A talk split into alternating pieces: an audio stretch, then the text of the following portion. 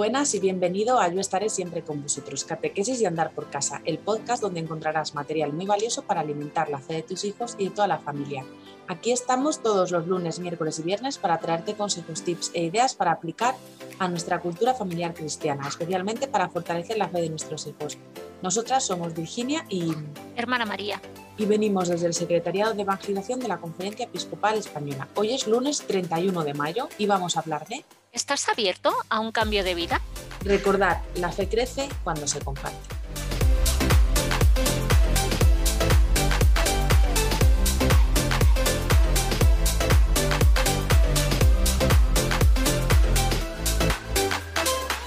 Mira, María, yo aquí, antes de meternos en el tema, te voy a poner el ejemplo que, ponía una amiga siempre que hablaba de este tema. Y ella decía, mira, tú a lo mejor tienes un coche que está muy bien, que tienes un cuatro ruedas, lo puedes conducir, mm, funciona, bueno, pues te lleva a donde, a donde lo necesitas y no da muchos problemas.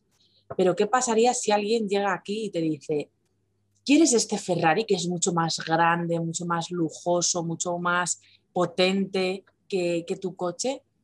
¿Y, quién le diría que no? ¿no? O sea, yo creo que un poco, eh, si el cambio es a mejor, ¿quién podría decirle que, no a ese cambio? Pregunto, lo dejo ahí. bueno, pues aún somos capaces de decir que no. ¿eh? es verdad que, eso, ¿no? que todo cambio a mejor, pues, pues bienvenido sea. pero aún así eh, puede surgir en nosotros la, la resistencia y a veces es porque tampoco tenemos muy claro que ese cambio realmente sea mejor, ¿no? Porque y si me sube el seguro con el Ferrari y ah, si tengo más dificultades para aparcar, porque claro, es más grande y entonces tengo más dificultades para aparcar. Y además puede ser más atractivo para que le hagan un dañazo. Bueno, ya podemos, puestos así, podemos encontrar esas dificultades para, para acoger eh, ese cambio. Pero bueno, este cambio del que estamos hablando nosotros sí que merece la pena. ¿no? Y entonces queremos animar a nuestros oyentes a, escuchar este podcast pues con el, corazón abierto a, sentir una llamada a, este cambio.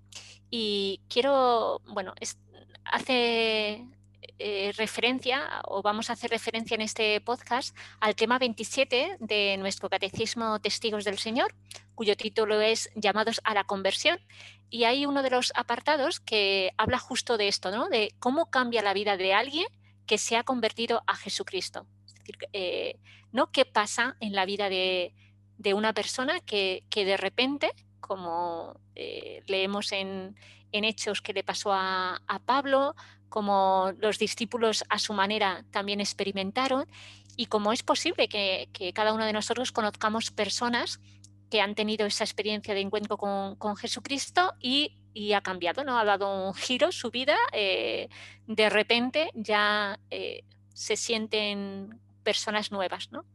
Y, bueno, yo creo que es un tema muy bonito y, apasionante, ¿no? Eh, y, también para, para disfrutarlo, ¿no? Porque quizá bueno, a mí, a mí me pasa, Virginia, no sé a ti, ¿no? Pero a veces uno dice, bueno, esto de la conversión, pues es verdad que para el tiempo de cuaresma está muy bien, eh, ¿no? En momentos puntuales, bueno, mi vida pues tampoco, ¿no? Como bien dices, eh, tengo cuatro ruedas, es decir, mi vida funciona, voy a misa los domingos, hago mi oración eh, con mi familia, mm, vivo los mandamientos, ni mato ni robo, pues estamos muy bien situados. Y claro, nos podemos quedar ahí y decir, bueno, esto de la conversión es para otras personas que realmente necesitan un cambio drástico en su vida porque todo lo están haciendo mal, todo les está saliendo mal. Eh, Mira, es que tal, tal, cual lo cuentas me recuerda a la, a la parábola del hijo pródigo, que hubo un hijo que se fue, pero hubo otro que se quedó. ¿Y cuál vivió, cuál necesitaba la conversión? Claro, ¿cuál necesitaba la conversión? Pues los dos, ¿no? Efectivamente. Efectivamente. Efectivamente. Mm. Así es, ¿no? Entonces, eh, bueno, pues sintamos más necesidad o menos necesidad de conversión, esta es una llamada también. Eh, yo también me siento llamada al preparar este podcast a, esta conversión, ¿no? ¿Por qué? Porque nuestra vida está llamada a, vivir en plenitud ya aquí. Es verdad que esto no es lo definitivo, que estamos de paso, que somos peregrinos, no vagabundos, pero, pero es verdad que, ya tenemos una llamada. Entonces, el, el, tema en el catecismo lo recoge como en, siete pistas, ¿no? como siete pasos que se notan en las personas que, han experimentado este encuentro con, Jesucristo. Y si te parece, pues lo, vamos comentando. Muy bien, pues venga, empieza. Bueno, pues lo primero que nos dice es, eh, lo primero que nos invita es a ser discípulos. Es decir, eh, Jesús ha venido a llamarnos a ser discípulos suyos no solo creyentes, no solo cristianos, sino que conozcamos, que tengamos una experiencia de encuentro cercano con Él, que Él, eh, eso, no es algo, sino que es alguien que, nos invita, ¿no? Entonces, eh, nos dice el texto del catecismo, ¿no? Los discípulos de Jesús se acogen a su enseñanza y a la gracia que nos une a Él. Eh, es decir, mm, ¿qué es lo que pasa ¿no? cuando uno descubre que es amado por Dios?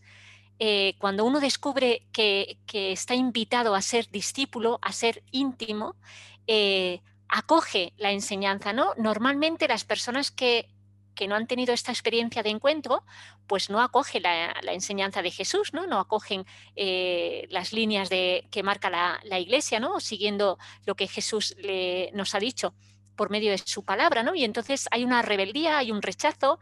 Eh, en cambio, el discípulo es el que acoge, ¿no? Entonces, cuando una persona, y esto, ¿no? Los testimonios que he podido escuchar de, personas que han vivido este de repente de Dios en su vida, ¿no? De, eso, de criticar y de juzgar todo lo que les llegaba referente a, a Jesús, ¿no? Y de repente lo acoge y, lo hacen suyo y se sienten que ahí está eh, la luz para su vida, ¿no? que ahí está la verdad. ¿no? Entonces, esta acogida a, su enseñanza y, a la gracia, ¿no?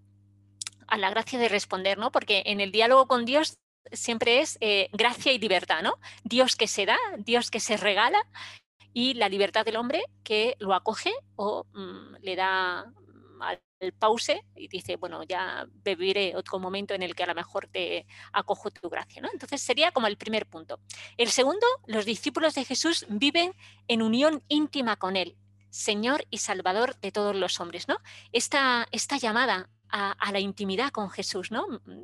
Eh, eso, Él está tan deseoso de que le conozcamos, de que nos sintamos parte viva en Él, de que somos su cuerpo, que nos invita a esta, a esta intimidad, a esta unión, ¿no? Y esa unión eh, es, un compartir, ¿no? Es, un eh, estar penetrados de, Jesús, ¿no? Y penetrar en Él y pertenecer a, Él, ¿no? Y sentir y vivir todo esto. El tercer punto sería los discípulos de Jesús viven en el amor mutuo, unidos a la gran familia que es la iglesia y siguiendo el mandamiento nuevo. Claro, porque esto, cuando uno se hace esta experiencia de conversión, no es algo que, acreciente tu individualismo, ¿no? Y diga, bueno, pues ya está, yo me he encontrado con Jesús, yo vivo en esta intimidad, yo sigo su enseñanza, pero no tengo nada que ver con los demás, ¿no? Al contrario, ¿no? Cuando uno vive esta experiencia de encuentro, de conversión, eh, se abre al, amor mutuo, ¿no? Se abre a, sentirse parte de la gran familia de, la iglesia, a sentir al otro como hermano, sea de la misma confesión religiosa o no ¿no?